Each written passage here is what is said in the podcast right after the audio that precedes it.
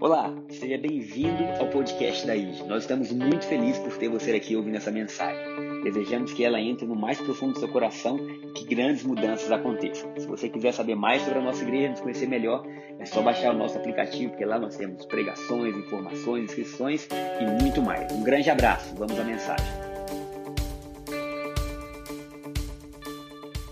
E hoje nós vamos falar sobre excelência. Amém? E nós vamos aprender o que é uma cultura excelente, porque isso é importante. Então, o tema da pregação fala de mim e de você. O tema da pregação é excelentes. Excelentes. Gostei, alguém gostou. Excelentes, é o que nós somos. Você já está no final da pregação, Raquel. Você já pode ir para casa abençoada e feliz. Porque esse uhul tem que ser constante na nossa vida. Excelência, se você for procurar no dicionário, nada mais é do que você fazer as coisas em um padrão superior. Será que você pode falar padrão superior? Um nível mais alto, né? É você literalmente sair daquilo que é comum e passar a viver de uma forma nova. Pra... Somos nós. Somos cada um de nós. Glória a Deus. Você está me animando, hein? Que eu, eu ia perguntar, quais são as pessoas excelentes que você conhece ou que você já viu? Se você parar e pensar um pouco, quais foram as pessoas que marcaram a sua vida com excelência? Ontem, enquanto eu pensava sobre isso, eu lembrei de algumas pessoas, cada uma em sua área, e é claro que não tem a totalidade delas, porque são muitas. Mas alguém lembra do Usain Bolt, corredor jamaicano, que chocou o mundo antes das Olimpíadas, que ninguém o conhecia muito bem, e a câmera filmava ele, e ele dizia que ia correr igual uma flecha. E ele ganhou, quebrou o recorde de ouro. Com certeza foi um corredor excelente. Falando de tecnologia, Steve Jobs, alguém sabe quem foi?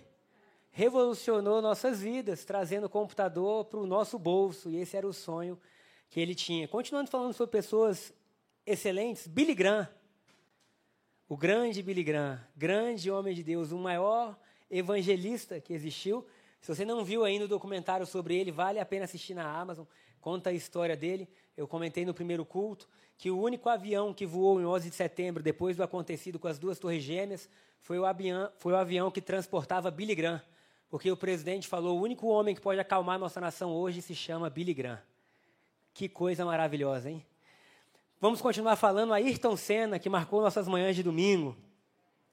Michael Jordan, Madre Teresa, Martin Luther King, que minha esposa tanto ama.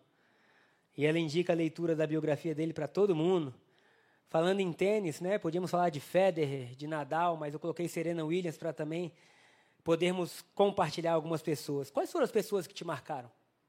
Excelência fala de um nível de vida que marca. É impossível você ser excelente e continuar no mesmo padrão.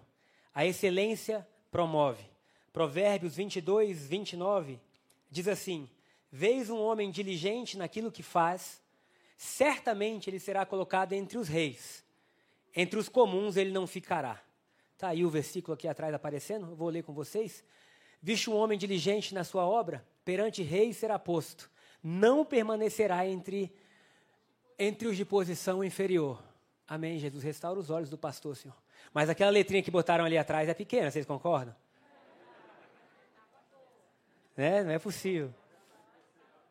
Agora, olha que coisa linda. Salomão está vendo a vida e ele está dizendo assim: você vê uma pessoa diligente no que ela faz, uma pessoa boa no que ela faz, uma pessoa comprometida, ela vai ser colocada entre os reis. Ela não vai ficar entre as pessoas comuns. Salomão não falou, você vê alguém que vai domingo de manhã para a igreja? Ou você vê alguém pentecostal? Ou você vê alguém que fala em línguas? Ou você vê alguém que. Não. Salomão fala assim: você vê alguém que é diligente no que faz? Essa forma diligente de viver vai tirar essa pessoa do meio de algo comum e vai colocar ela em um patamar mais alto. Excelência promove. A excelência eleva o nível da pessoa que a possui. É por isso que nunca vai existir ninguém acima de Deus. Porque Deus é a pessoa mais excelente que existe. Nós podemos citar qualquer nome que tenha marcado história, e esse nome vai estar abaixo do nome de Jesus. Como nós cantamos no último louvor, tão lindo esse nome é, o nome de Jesus. Então, falando de pessoas, nós falamos essa.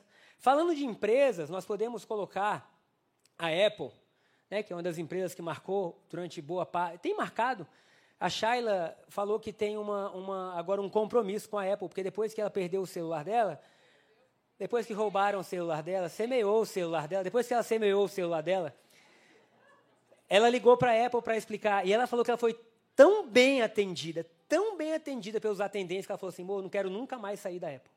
Falei, esse é o nível de excelência que essas empresas podem dar. Eu coloquei algumas outras aqui, a Amazon facilitou o comércio de vendas, e para algumas pessoas dificultou, porque agora você pode comprar em qualquer lugar, não é isso? O Google, a Tesla, um dia desse o Marquinhos, que está aqui, mandou um vídeo dizendo: o futuro chegou. A Tesla colocou 40. Foi a Tesla mesmo, né? A Tesla colocou 40 táxis sem motorista para andar em tal cidade. E aí o vídeo são os táxis andando pela cidade sem ninguém dirigindo. Você fala, meu Deus do céu, um nível de inovação. E por fim eu coloquei a Disney. Porque a Disney, por incrível que pareça, ainda é o lugar mais desejado por ser humano e visitar. Se você perguntar assim, lista de desejos de lugar a ser visitado, Disney ainda é o número um da maioria das pessoas. E eu me lembro quando eu fui na Disney, o que mais me chocou nos brinquedos era um que você estava viajando numa asa delta, e aí de repente você passava por uma plantação de laranja e a sala inteira ficava com cheiro de laranja. E aí você estava voando, fazia um vento, parecia que você estava naquele lugar, naquele momento. A excelência. A excelência marca as nossas vidas. E a excelência também, como eu falei, nos promove a um novo nível. É interessante nós pensarmos, queridos, e aqui eu venho trazer algo que vai marcar a nossa vida. Eu creio que no nosso meio nós vamos ter uma cultura de excelência. Nós vamos ter uma cultura onde nós fazemos o melhor que nós podemos com aquilo que nós temos. Excelência não é eu viver pelo outro, excelência é eu fazer o que eu posso com o que eu tenho. Essa semana eu tive um momento é, onde Deus falou comigo e foi engraçado, porque era segunda-feira de manhã, e aí segunda geralmente é o dia que eu tiro para ficar olhando o lago, para andar, e na casa do meu sogro eu vi ele por aí. Ele está aqui, o dia? Levanta a mão, Diego, quando eu consigo te ver, a igreja cresceu. Aqui, ó, você tinha ido para lá no início, não é possível, né? Enfim, e lá tem uma pitangueira. E aí eu fui andando para a pitangueira. E aí eu fui pegando as pitangas ali, e engraçado, querido, se a gente tiver com o Wi-Fi ligado, Deus fala com a gente. Se o Wi-Fi estiver on, né, Deus fala. E aí Deus perguntou assim: quem andou? Ela até você ou você até ela? Eu falei: eu até ela. Ele falou: isso é o poder de quem carrega fruto. A pessoa que carrega fruto se torna desejada. Não é a pitangueira que fica, quem quer pitanga? Não, ela está lá. E se ninguém for, ela continua dando fruto. E aí nós que temos desejos, vamos até ela. E aí eu continuei pensando e pensei assim: você veio aqui buscar manga ou pitanga? Pitanga. Eu falei, é claro, ninguém vai cobrar uma pitangueira que não dá manga. Você espera que uma pitanga dê, uma pitangueira dê pitanga, não é isso? E aí, coisa besta que você fala, normal.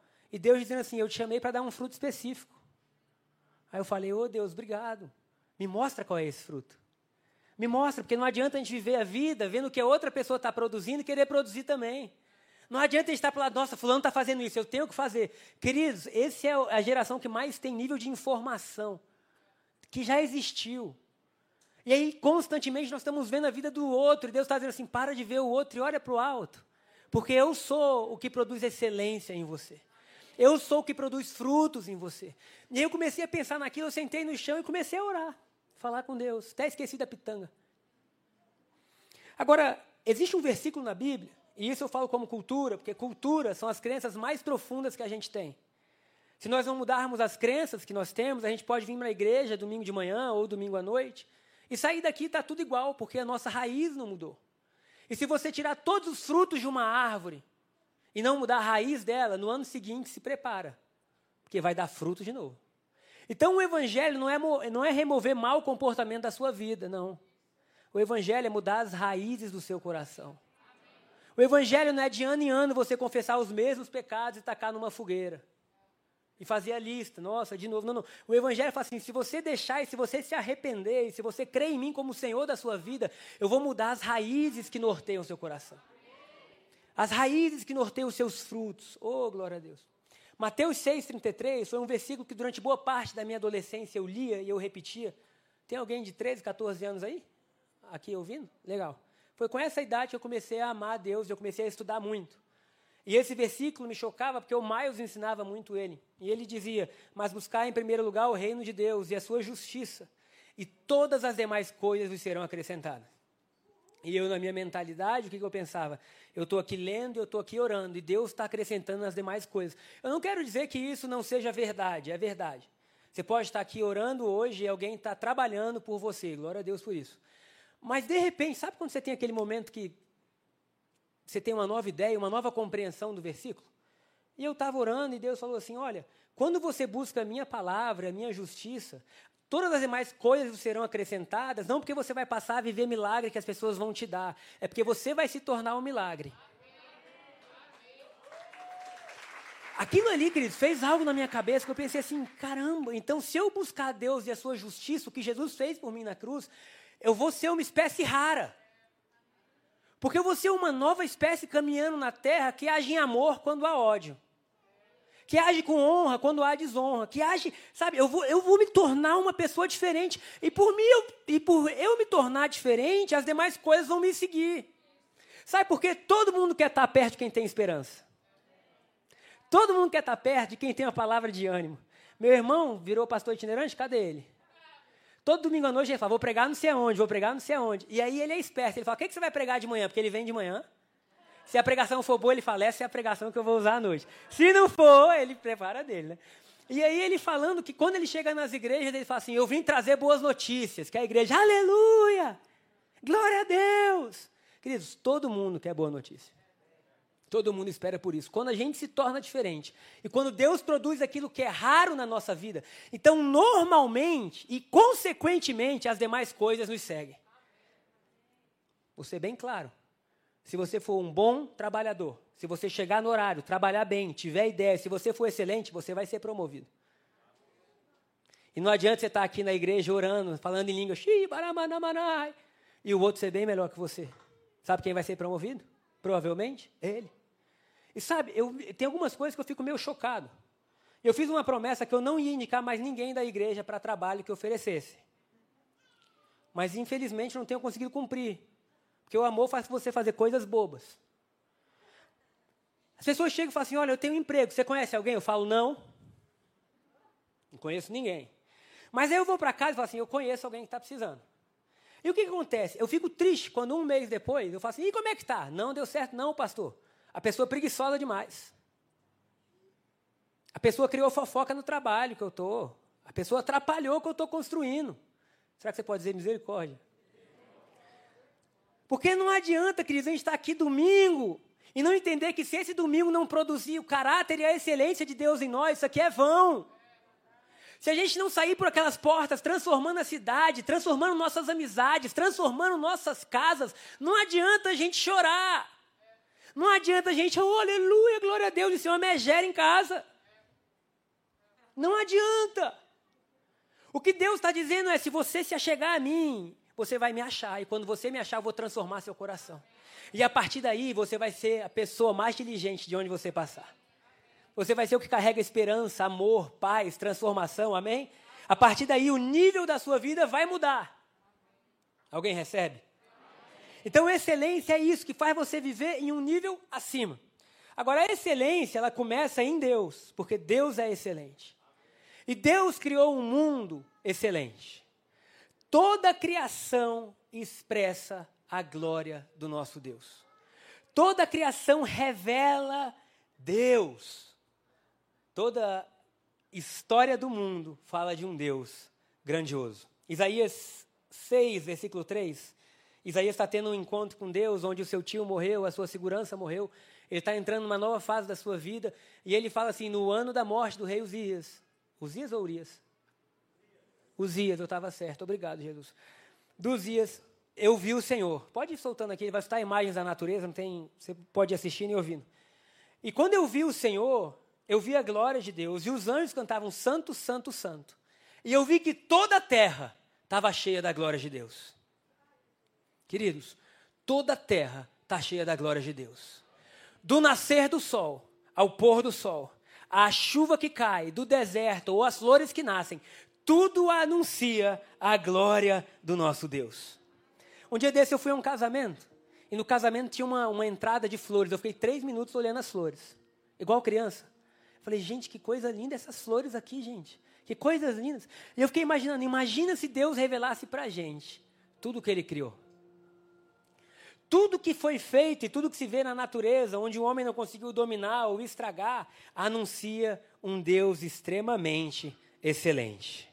A boa notícia que eu trago para mim e para você nessa manhã é que a maior excelência de Deus a ser vista não é no nascer do sol, ou no pôr do sol, ou na chuva que cai, ou nos desertos, ou na aurora. A maior glória de Deus a ser vista na terra é em você, é em mim. Jesus falou assim: a natureza espera a revelação dos filhos de Deus. A natureza, tudo isso que vocês estão vendo aqui atrás, ela espera que os filhos se revelem. Por quê? Porque há uma glória maior em você do que em tudo que foi criado. Quando Jesus morreu e ressuscitou, João disse assim: a todos que crerem agora nessa obra, deu-lhes o direito de serem feitos filhos de Deus. Queridos, nós somos filhos de Deus não para sermos mimados por Deus, mas para sermos como Ele é, lá, aqui e agora. Para tudo que nós viermos a fazer, fazermos em excelência. Para nós amarmos a nossa casa, para nós amarmos os nossos amigos, para nós passarmos a construir uma vida totalmente diferente. Porque ou é assim, ou o evangelho não é evangelho. Ou o evangelho é só mais uma religião que tem um sacerdote e seus cultos ao domingo. Mas nós não cremos assim, amém, igreja? Nós cremos que o Evangelho é o que Paulo falou, é o poder de Deus para a transformação de todo aquele que crê. O Evangelho é o que põe aquele que estava enfermo de pé. O Evangelho é o que bota a depressão para correr. O Evangelho é o que faz a vida voltar a ter sentido. Posso ouvir um amém, um aplauso ao Senhor?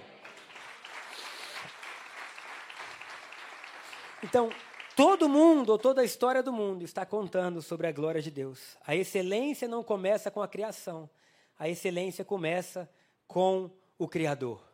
Excelência começa em Deus. Nós já aprendemos várias vezes que nós somos uma extensão de Deus sobre a terra. E eu quero declarar, queridos, que aqui no nosso meio nós vamos ser excelentes em tudo. Se nós louvamos, louvamos com excelência. Se nós construímos, vamos construir com excelência.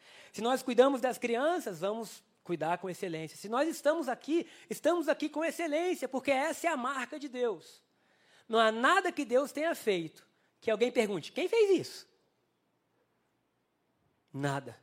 Tudo que Deus fez, ele terminou de fazer e falou assim: é bom. Oh, glória. Agora, quando ele terminou de fazer o homem, ele falou assim: é muito bom. É muito bom. Oh, glória a Deus. Então, a excelência que Deus tem, Ele quer repartir, Ele quer compartilhar com o ser humano, porque nessa terra, Deus deu direito ou poder ao homem. Você nunca vai ver um leão governando. Você nunca vai ver um, um, um animal. Ou, não. Deus falou, criou o homem falou: Eu te darei domínio sobre a terra. Então, o domínio da terra está com a gente. Se nós formos com excelência, a terra muda. Se nós deixarmos aqueles que não têm Deus governar, a terra chora. Simples assim. Não tem como. Ou homens bons se levantam, ou os maus se levantam. E o pessoal fala: onde está Deus? Deus está reinando desde o princípio e querendo levantar seus filhos para darem uma nova visão ao mundo. Eu estou aqui, tem mais alguém? Eu não sei qual tipo de fruto que nós vamos carregar, mas se cada um carregar o seu, nós podemos fazer qualquer coisa. E aí, no meio da história de Israel, Israel vivia em guerra, Israel vivia tentando construir, lutando contra seus inimigos. Deus encontra um homem chamado Davi. Há um tempo atrás eu falei sobre isso. A Bíblia fala em Atos que Deus encontrou Davi. Se Deus encontrou, ele estava procurando alguém. E Davi fala assim: Eu vou construir para Deus uma casa, e nessa casa eu vou fazer coisas maravilhosas, porque como que eu posso morar num palácio? E o lugar onde Deus habita na época, que era o templo, está em ruínas. Enfim. E Deus, Davi é usado por Deus, e Deus fala assim: Calma, Davi, você começou, mas seu filho vai terminar, chamado Salomão. Quando Davi morre, Salomão assume o reino. E no sonho de Salomão, Deus aparece e fala para Salomão assim: Salomão, o que, que você deseja? O que, que você quer? O que está no seu coração que você pode me pedir? E aí Salomão, a Bíblia fala que Salomão falou assim: Eu sou jovem e eu não tenho tanta sabedoria. Como que eu posso guiar o povo bem? Faz o seguinte: me dá sabedoria para o povo não sofrer. Vamos orar para Deus dar sabedoria aos nossos governantes, amém? Porque quando os governantes são ruins, o povo sofre. E Salomão fala assim: me dá sabedoria para o povo não sofrer. E a Bíblia fala que aquela resposta chocou Deus. E Deus falou: você pediu sabedoria, você não pediu mulheres, nem vitória em guerra, nem fama, nem dinheiro, porque todos os outros pediam isso. Salomão, como você não pediu nada disso e você pediu para ter um coração que nem o meu? Eu vou te dar todo o resto. Tem ideia que Salomão cumpre o que Mateus 6,33 fala? Mas buscar em primeiro lugar o reino de Deus e a sua justiça. E todas as demais coisas serão acrescentadas. Salomão começa um reino agora que é totalmente diferente. Imagina uma cidade onde a prata já não tem valor nenhum, porque tem tanto que ninguém considera a prata sendo valiosa. Os servos se vestem de pedras preciosas. Não existe mais guerra na nação. As crianças brincam nas praças. As famílias estão dando certo. O seu rei é tão apreciado que todos os outros reis do mundo vão até Israel para poder assentar à mesa dele e ouvir a sabedoria que tem nele. É maravilhoso não é? Lembra da pitanga que a gente vai até a pitanga? O mundo ia até Salomão. O mundo se dirigiu até Salomão porque ele carregava algo que Deus tinha. Vamos ler, eu quero ler com vocês, 1 Reis 10, do 3 ao 9, que é um pouco do que essa rainha viu. E eu quero deixar bem claro que esses versículos nos mostram uma nova forma de pregação. Não uma nova forma, mas como se fosse uma forma diferente de pregar. Porque até então, todo o evangelismo que a gente conhece parece: nós vamos ir e nós vamos apenas anunciar com a nossa voz quem Deus é. E nós vamos pregar, e nós vamos falar. Mas nós vamos ver que a, a, a pregação que alcançou essa mulher, chamada Rainha de Sabá, que viajou meses com uma caravana enorme de soldados e pedras preciosas até Israel, não foi o que Salomão falou, foi o que ele vivia. E o que Deus deseja da gente é que a nossa vida ecoe mais alto que nossas palavras. Existe uma frase do Crisvaldo que ele colocou no livro Chuva Abundante que eu sempre me marcou, que era assim: Como você pregaria se o mundo fosse surdo? Quais seriam as suas palavras se o mundo não tivesse ouvidos? E aí essa mulher vem em 1 Reis 10, 3. Conseguiu, Vitor? 1 Reis 10, 3? Pode colocar, por favor? E ela vai explicar um pouco do que ela viveu ao chegar lá. 1 Reis, capítulo 10, versículo 3. Salomão lhe deu resposta a todas as perguntas. E nada lhe houve profundo demais que não pudesse explicar. Para um pouco nesse versículo. Eu duvido que você não leia esse texto se você estiver estudando. E você pense, quais eram as perguntas? É ou não é? Uma mulher viaja meses, uma rainha, e tem perguntas difíceis para Salomão. E a Bíblia fala que Salomão respondeu todas. Eu fico perguntando, quais eram as perguntas? Mais alguém? O que, que ela perguntou?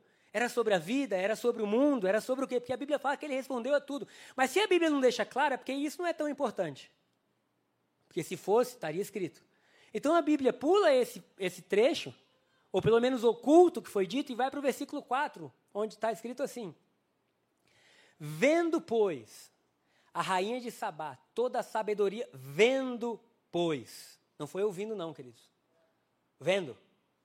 Vendo, pois, a rainha de Sabá toda a sabedoria de Salomão e a casa que edificara, a casa, coisa comum, coisa do dia a dia. Verso seguinte: e a comida da sua mesa, e o lugar dos seus oficiais, e o serviço dos seus criados, e os trajes deles, e seus copeiros, e o holocausto que oferecia na casa do Senhor, ficou como fora de si. Para aí.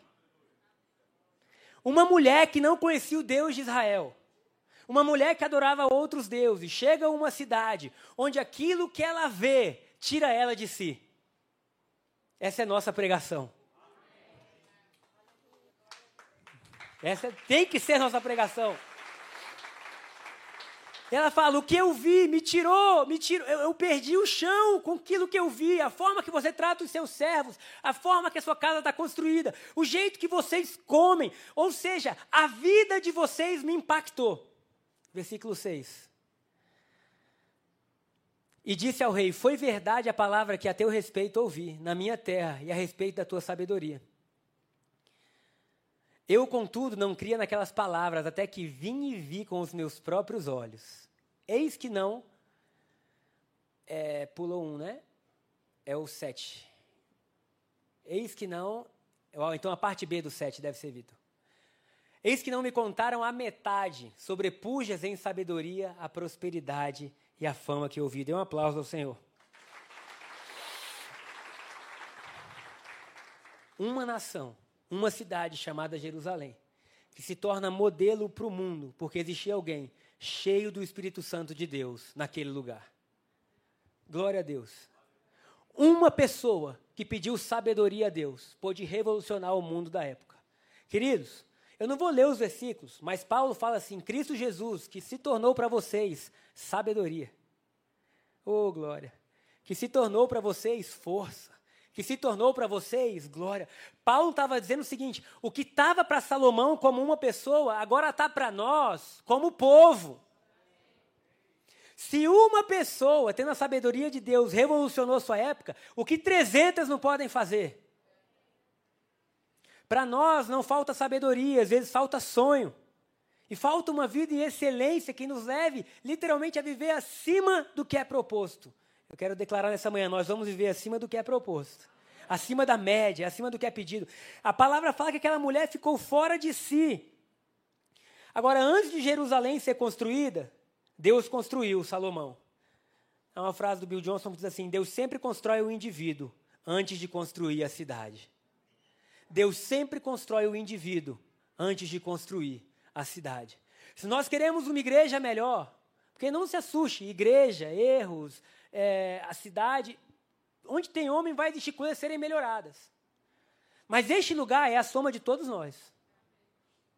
Este lugar é a soma no, do nosso amor, da nossa honra, é a soma de quem nós somos aqui. E se Deus quer mudar, não aqui, porque nós sabemos que a nossa igreja, o sucesso desse lugar, não é medido por quantas pessoas vêm aqui no domingo, amém? O nosso sucesso é medido por quanto a gente está impactando a sociedade. Por quanto que a cidade está mudando por nossa conta. Por quanto que os nossos empresários, empresas, médicos, dentistas, professores, donas de casa, por quanto que nós pensamos diferente. Porque se a gente não pensa diferente, toda a nossa alegria vai ser aqui. Deus está dizendo: eu não chamei vocês para edificarem apenas a igreja, eu chamei vocês para reedificarem o mundo. Vocês são o sal da terra, a luz do mundo. O mundo vai olhar para vocês e dar glória a Deus. Seja com palavra de conhecimento, com profecia. Ontem de manhã nós tivemos aqui o Nós Dois. À noite nós tivemos o Light Station. É claro que esses momentos encontros com Deus edificam quem nós somos, para que agora a gente seja devolvido ao mundo de uma forma santa, de uma forma diferente. Então Salomão teve esse momento de excelência, esse momento de sabedoria, que produziu nele algo totalmente diferente do que era habitual. E agora eu chego no último ponto da pregação. Ainda bem que você está aqui, porque o Serginho do primeiro culto fez seu papel. E eu falei que ia terminar três vezes, e as três vezes ele falou: Ah, onde agora a sabedoria não é mais só a excelência de Deus, ou a excelência em Salomão, mas é a excelência em nós. Será que você pode falar em nós? É a excelência que foi derramada em cada um. Quando Jesus morreu na cruz, ele estava fazendo um novo ser nascer. 2 Coríntios 5,17. A maioria de nós já ouviu que diz assim: se alguém está em Cristo Jesus, uma nova criatura é. E as coisas velhas para trás ficaram e eis que tudo se fez novo. Querido, quando Paulo escreveu isso, ele não estava de brincadeira, não. Ele estava dizendo: se alguém está em Cristo Jesus, esse alguém é uma nova criatura, por mais que tenha o mesmo corpo. Esse alguém é um novo ser. E ele fala assim: eis que tudo se fez novo, meu irmão, na minha vida e na sua vida, tudo se fez novo e as coisas velhas para trás ficaram. Ou a gente crê nisso, ou a gente vai continuar pescando os hábitos antigos que a gente tinha. Nós precisamos entender que estar em Cristo vai mais só do que dizer, eu gosto, eu, eu, eu tenho simpatia. Ah, o que me faz bem. Estar em Cristo é você falar assim: eu me arrependi da minha velha vida, aquilo eu não quero mais. Eu morri para aquele velho homem e eu nasci de novo para coisas superiores. Se arrepender significa minha mente mudou. E aí as coisas velhas para trás ficaram. E eis que tudo se fez novo. Oh, glória, Deus está escrevendo uma nova história em mim e em ti. E Ele está fazendo tudo novo. Essa igreja primitiva, essa igreja primitiva que nós temos notícia em Atos, queridos, para eles não era uma brincadeira. Para eles não era um passar de tempo. Para eles não era, nós temos a nossa vida. Ah, mas agora a gente aceitou Jesus e domingo a gente tem igreja. Para eles era assim: a nossa vida acabou. E em Jesus começou tudo novo. Oh, glória a Deus. A nossa vida ficou para trás. Porque a Bíblia fala assim: se você morrer em Cristo, você nasce de novo. É forte, mas é verdade. E esse nascer de novo é um nascer com extrema qualidade. É como fala que na época de Lutero da Reforma, as pessoas preferiam contratar quem era cristão. ou quem era reformado. Porque eles trabalhavam de forma tão excelente que eles não conseguiam ter outras pessoas trabalhando para eles que não tivessem passado por uma mudança de mente. Amém, Shaila. Shaila falou assim: vai ser assim no nosso meio. Querido, eu quero declarar que nós vamos viver de uma forma tão excelente que as pessoas vão dizer assim: glória a Deus por eles. Glória a Deus. Eu não sei o que é, mas glória a Deus. Talvez eles nem venham para cá, mas a gente vai estar vivendo a nossa vida e vai ter gente dizendo assim: glória a Deus pela alegria deles. Glória a Deus pela generosidade deles. Glória a Deus porque eles estão mudando tudo. Agora, por que, que eles estão mudando tudo? Porque eles entenderam que eles já foram mudados por Jesus. Oh, glória a Deus por isso. Nós nascemos de novo. Não é mais o que nós fazemos, é quem nós somos. Nós temos que entender que o que nós fazemos vem de uma raiz de quem nós somos. O Evangelho mudou quem a gente é. Não adianta você estar, tá, ah, eu vou me esforçar para melhorar. Você precisa morrer. Melhorar não adianta. E aí, quando você morre, você nasce para uma nova vida, onde agora você vai de glória em glória. De glória em glória, de vitória em vitória. Se melhorar fosse suficiente, Jesus não tinha vindo. Se fosse assim, se vocês melhorarem um pouco, eu estou feliz. Jesus não vinha. Jesus veio que a gente não daria conta. E o que, que é a nossa solução, Deus? eu te tenho como Senhor e Salvador da minha vida. Senhor, no grego é krios, significa dono. Oh, aleluia. Nós temos um novo dono. Nós temos novas possibilidades. Agora o Criador disso tudo habita na gente. E a partir de então, nós podemos ter uma cultura diferente. Vamos parar de reclamar e vamos construir. Tá ruim a igreja? Melhora. Tá ruim seu emprego? Seja a solução daquele lugar. Tá ruim sua casa? Transforma ela. Sabe, ah, lá só tem gente chata. Acorda feliz. Sai para almoçar hoje e bota o melhor prato na mesa, o melhor talher na mesa. Aquele que você tem guardado, quando o presidente vier aqui, talvez o presidente nunca vá lá, querido. Mas seus filhos estão lá todos os dias. Faz a sua família pensar, pirou. O que aconteceu? Pirou. Só pode estar pirada, porque agora você acorda feliz, você trata todo mundo bem. Não quer dizer que você não tenha momentos de loucura, amém? Quer dizer que os momentos de loucura diminuíram. E que os momentos de glória são muito mais constantes na sua vida. Não quer dizer que você nunca mais vai ter raiva, quer dizer que na raiva você se controla. E se você explodiu, você pede perdão. Um dia desse estava a Shaila, não sei porquê. Sobrou para mim. Tá tudo ótimo, não vou te expor. E se eu te expor, me perdoa. E eu sei que o Lucas estava daquele jeito, né? Testando a fé dos irmãos. Testando a fé dos irmãos. De repente a irmã perdeu a, a, a linha, deu uns gritos.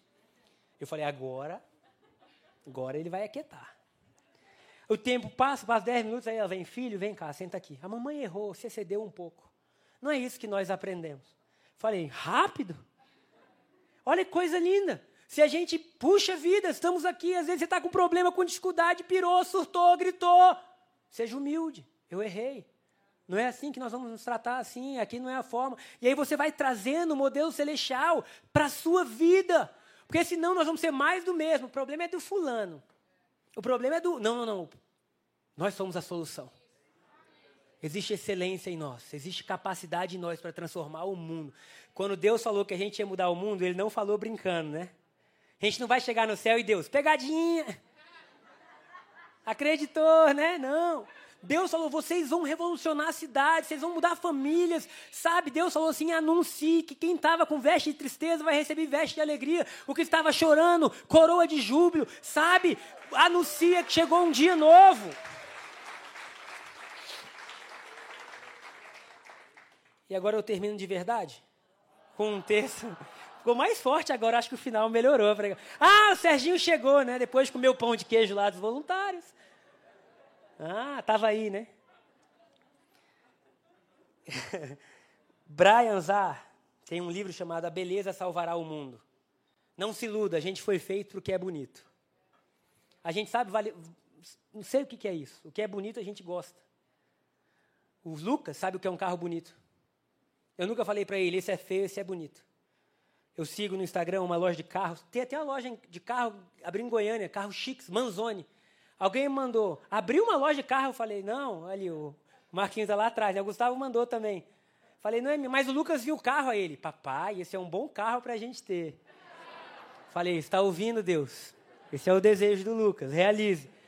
Mas ninguém falou que aquilo é um bom carro. A gente, dentro da gente, tem beleza, porque a gente veio de Deus. A gente veio de Deus. Sabe, quando a gente vê alguma coisa que é bonita, a gente fala, cara, que coisa linda. A gente para para aquilo. A excelência faz nós sermos divulgados sem pedir. Quando você vê algo fora do normal, você fala, cara, eu vou divulgar isso. Você vai num restaurante bom, quando alguém pede algo, você fala, oh, vai em tal lugar, meu Deus, coisa maravilhosa. Você vê o pôr do sol, você bate foto, é normal. Oh, glória a Deus por isso.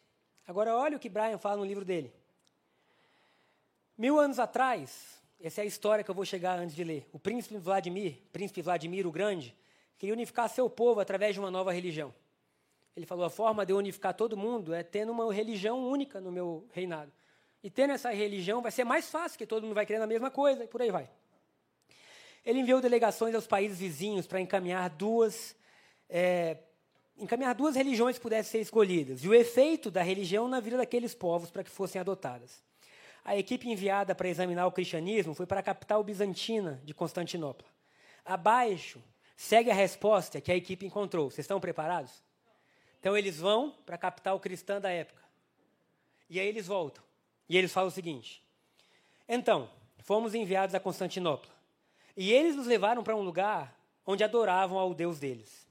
E nós não sabíamos se estávamos no céu ou na terra. Pois na terra não há nenhuma visão de tamanha beleza, e nós não sabemos como descrevê-la. Sabemos apenas que Deus habita entre os homens. Nós nunca conseguiremos esquecer aquela beleza que vimos. Queridos do céu.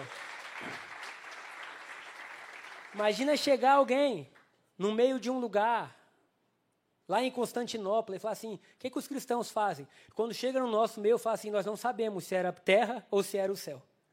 Nós só sabemos que Deus habita entre os homens. Queridos, esse é o nosso chamado. Como vai ser, eu não sei, mas vai ser. Nós vamos melhorando, nós vamos nos ajudando, nós vamos crescendo. E eu creio que de glória em glória a nossa vereda vai ser iluminada até que seja dia perfeito. Amém? Dê um aplauso ao Senhor.